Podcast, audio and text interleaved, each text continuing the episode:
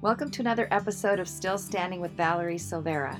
This is the place for inspiration and empowerment so that you can overcome shame, guilt, fear, loss, and grief. We are barely scripted, raw, real, and we even have a lot of fun. This is your place to get some tips so that you can begin to disrupt your trauma for good. Let's get started. In this special episode, I'm sharing with you an audio track from a recent event, and this is a session that I did with my son Sean, and we had a very frank discussion about overcoming grief and how we rewired our brains for happiness in the wake and in the years after Jamie's murder. So I hope you enjoy. Hello, everybody, and welcome to this session how we overcame grief and rewired our brains. This seems like some pretty heavy stuff, but stay tuned because we didn't even know we were doing it. I am obviously very happy and so proud to have my son Sean here with me during this session and um, he always has so much wonderful perspective and wisdom to share probably a chuckle or two.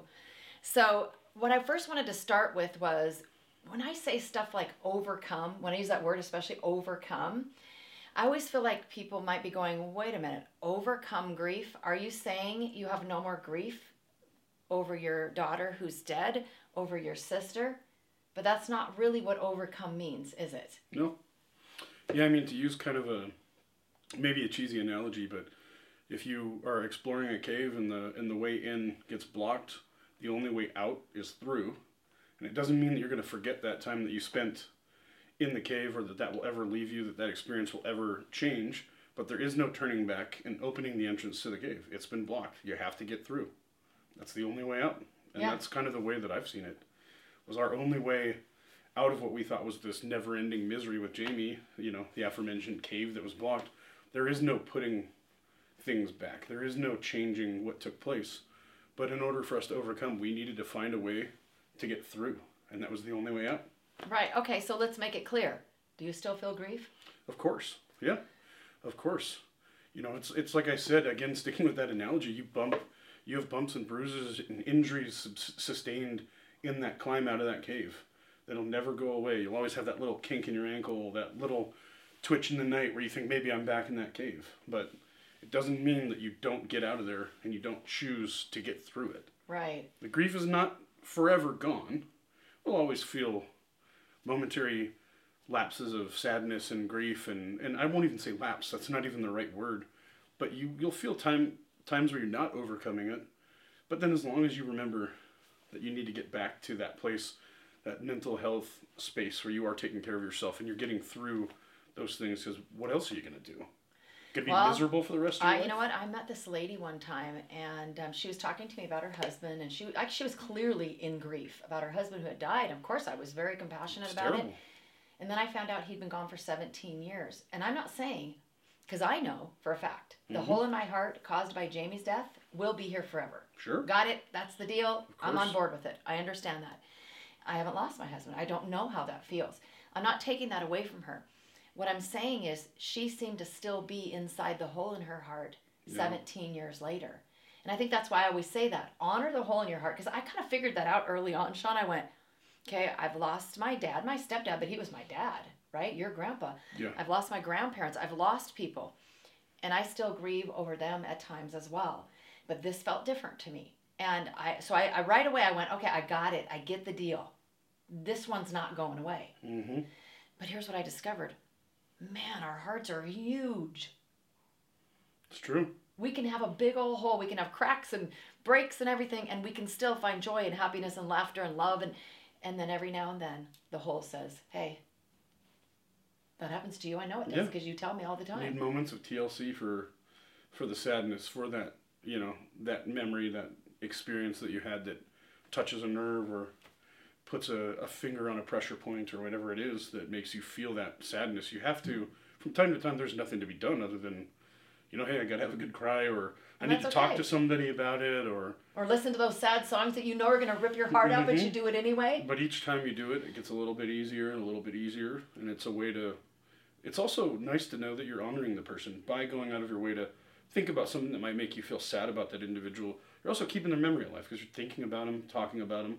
But it needs to be in a healthy and constructive way, right? Right, but I think that you're you're so right because I remember thinking that, you know, people say, well, you know, you'll get over it. No, I don't want to get over Jamie. No, I'll get through it though. Yeah, but I don't want to get over her. Mm-hmm.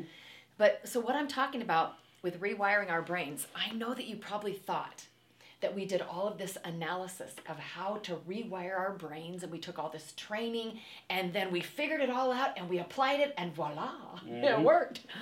Well, this is how it worked for us. First of all, you have to understand that the brain does have neural pathways and that you can rewire your brain. It it isn't even that you can, we are doing it all the time. We do it for various reasons in our lives, not just in sad situations and bad situations. We can rewire our brains and cause us to think differently about things. Yeah. So I knew that. I understood that. Here's what was happening though. When Jamie first died, you know, we dreaded the milestones. And I know a lot of you can understand that you dread the milestones when somebody's gone or missing or, you know, completely gone from this earth. You dread the milestones. And I don't know why, Sean, because Yeah. you know, her birthday. You do? Okay, Yeah. well, I'm going to hear it because her birthday is one day of 365 in a year. Mhm. Her death date is one of 365. We're talking about two days out of 365. Why are those miles? I want to hear what you have to say. I don't know why. I think uh, to just quick backstory. Um, my cousin Shawnee, her niece, her little brother was hit by a car and killed about I think five weeks before Jamie was murdered. Um, six weeks, maybe yeah, not something even. like that. Yeah. very short period of time. And when she was going through her anguish, she was dedicating every single day for like a year straight to her brother. She was she would go to a, a place and make it all about Shane and she would post all these pictures and do these things and these memories and at first I was like, All right, enough is enough. You're jamming all this stuff in our faces. Then I realized what I was doing is instead of taking that anguish and dividing it over 365 days, I was holding on to eight months worth and letting it out Ah. on an important day. And okay, the next important day after Jamie's death is five months later. So you stuff it all so I'm away. stuffing that one in wait. So it's seven months of anguish that you're letting out in one day, five months that you're letting out on another, instead of letting it out when it needs to, letting it dissipate over the course of a year, and giving it the attention that it needs. Instead, you're you're just looking on to that day, that one day where you're allowed to just be a miserable sap all day long. Yeah. So actually, what she was doing was a lot healthier. It was smart. Yeah, smart. I, And I maybe almost not kind even of knowing. stole my idea from her, to be honest. She celebrates her brother every chance she gets. And I felt like Jamie deserved that same honor from us. Okay, so I believe that in the beginning, now we didn't live in the same town at that at that time. Thank God we do now. But we didn't live in the same town. We weren't together on Jamie's any of Jamie's milestones until we moved to Phoenix here a little over a year ago. We weren't on together on those milestone days. But I would hear about what Sean was doing. And he would say, I'm just going to have fun. And it started right away because mm. she died in August and then her birthday's in January. And you were going, I'm just going to have fun, fun, fun. And I was going, I know what he's doing. He's trying not to feel the pain. And probably that's what was going on initially, Yep. right? Yeah, I think, Avoidance. I mean, it started with. It started with, all right, distract myself all day long for sure. well, wait a minute. Let's go back to what you were doing was you just got through telling me five months worth or 7 months worth. You knew that was an explosion. Mm-hmm. Yeah, and I knew that day was going to be sad and miserable and all that kind of stuff. So instead of allowing it to be that, linked by her, by year two, it had actively become a choice of on that day I am going to fill the day with things that were fun, and it started with things that were fun to Jamie. Then it was things that were just fun to me. Um, so I don't know if you want me to give some examples, but like Sure. one of the things that I did one year, I got up in the morning, worked out, uh, hung out with a few of my friends, had lunch. We went and saw a movie. As soon as the movie was over, we went straight to a bowling alley. Bowled. By the time nine or ten o'clock at night had rolled around, I didn't even have time to be miserable because I'd done so many fun things. And I'm not gonna lie, when we got back from bowling, I took a shower and I cried in the shower and had my sad moment.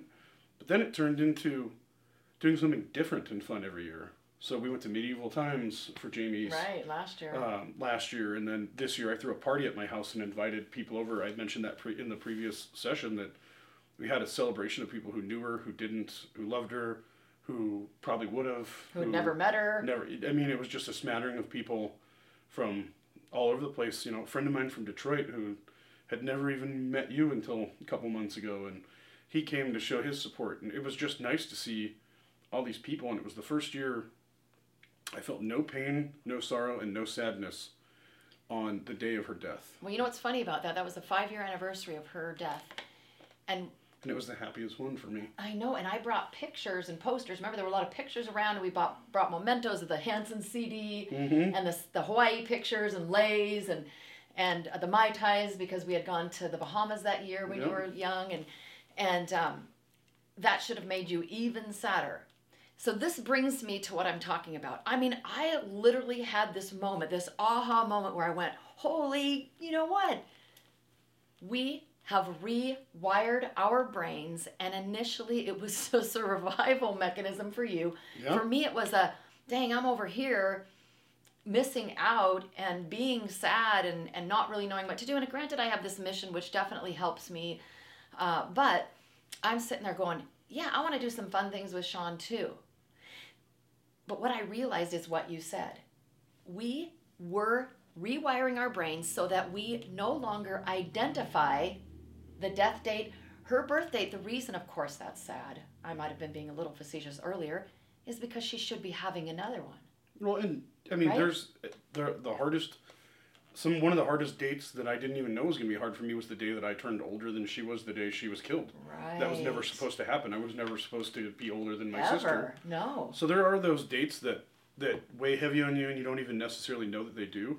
But a big part of it, and I won't let one fly here, but on her birthday, I wasn't. I, F that. I was not about to have her birthday be miserable every year for me. That her memory Is was just misery. this sad, miserable day. I just was. I just refuse. I refuse to have the memory of my sister be sad. Her death day was really, really sad. But I, I remember my dad said to me, "Her death day doesn't bother me really that much because, you know, it, w- we understand that that, you know, another expletive guy took her life and." And didn't give her a chance, and we we understand what that day means, and I understand what it means to me. But to not have her get another year, that's really hard for So me. he said he couldn't harder. he couldn't even talk about her birthday. He couldn't Yeah. even talk about it. He wouldn't say anything to me. And I got on my soapbox and preached about turning her days into happy days too. And this year was one of the first years he reached out to me first on her birthday and said happy birthday to her. And it's making him look at it from a different perspective too, because we were all allowing her birthday to be miserable because we were sad. Instead of celebrating Yeah. her birthday. You know, I've said this before, Sean, and, you know, I'll say it without emotion, hopefully. Um, if I had to do it all over again, knowing all of it, all of it, because 15 of her 30 years were not pleasant. sure. If I had known all of it, I would do it over again, even knowing how it would go, because I wouldn't want to have missed out on the amazing person that she was, on the honor of being her mom, and all that kind of stuff. And I, I think um, we've said this before, maybe not in this session, but in a different one. It's like it's not honoring her for us to be miserable. It's almost saying we're so sad you were born because we're so sad on your birthday. It's understandable. Don't get me wrong. But if that's you, it's, understandable. Almost undermining um, any importance of any day for her. It sort of it it makes those days no longer of the same value, and that's unfortunate. And it's just something that I decided wasn't a possibility for me anymore.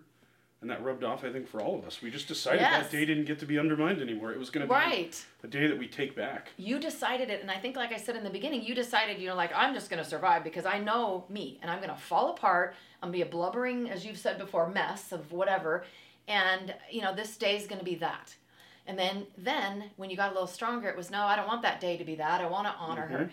but here's my point my friends you can actually rewire your brain this isn't us pretending Yeah.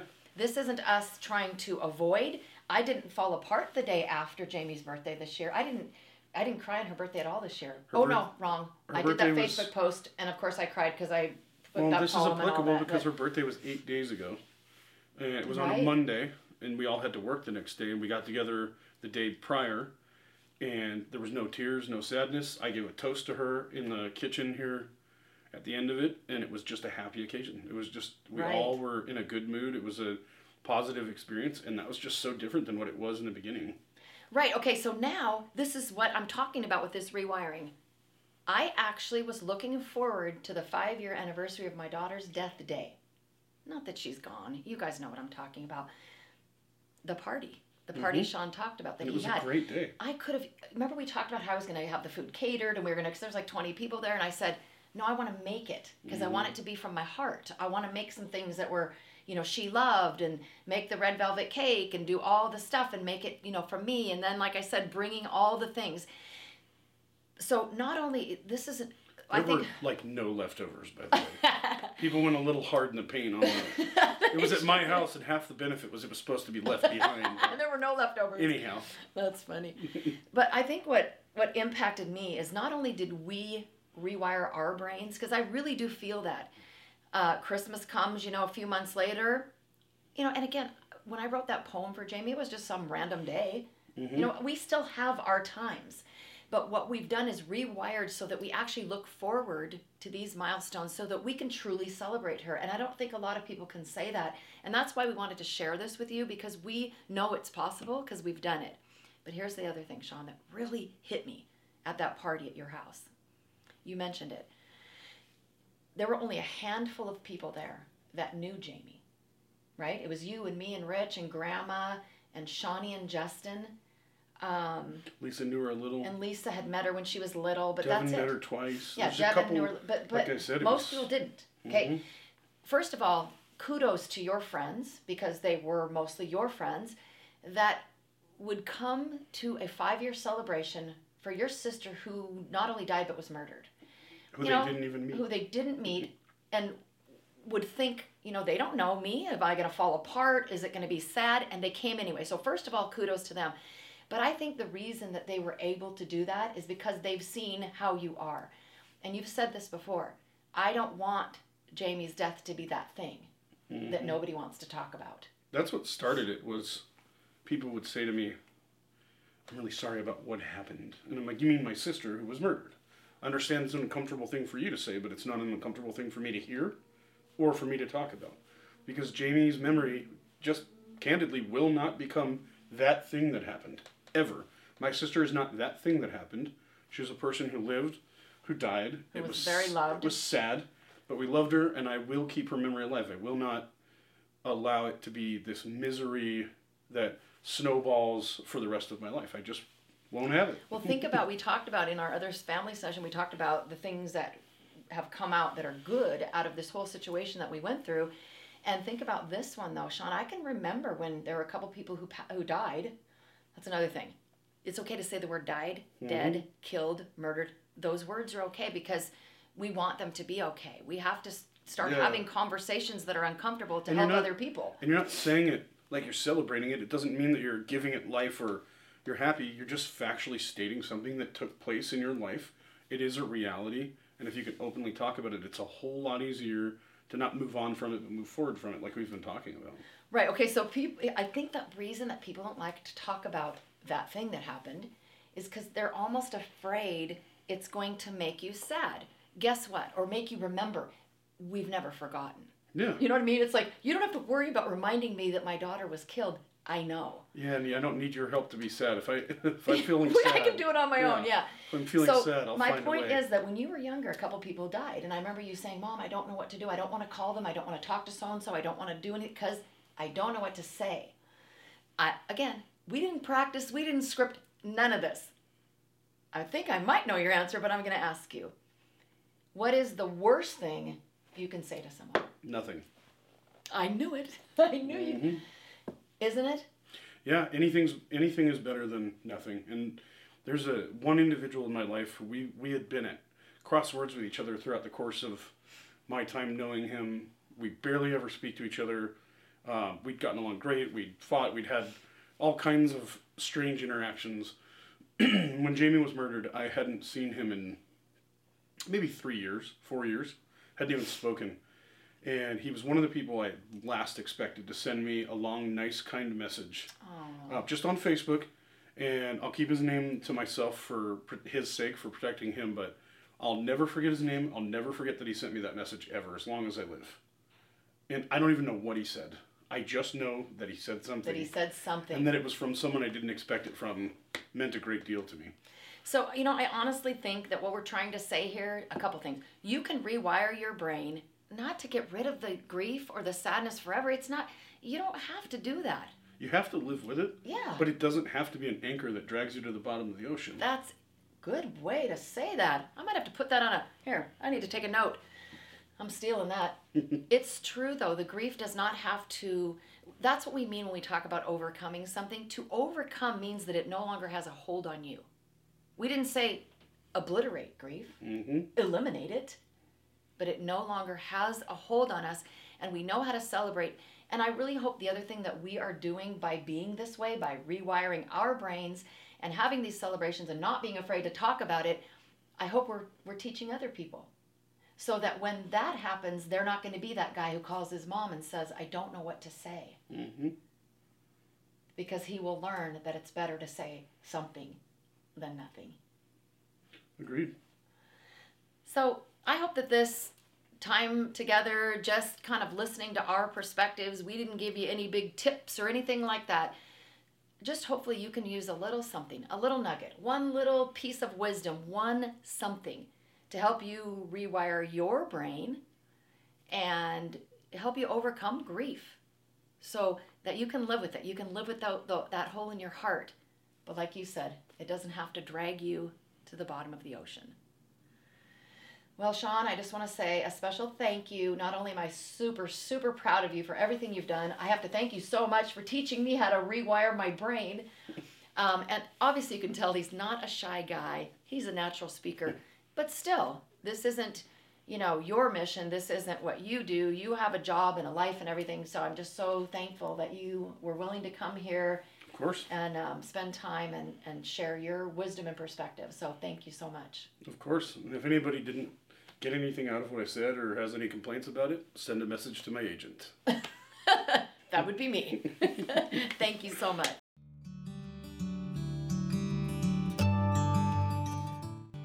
Thanks again for being here.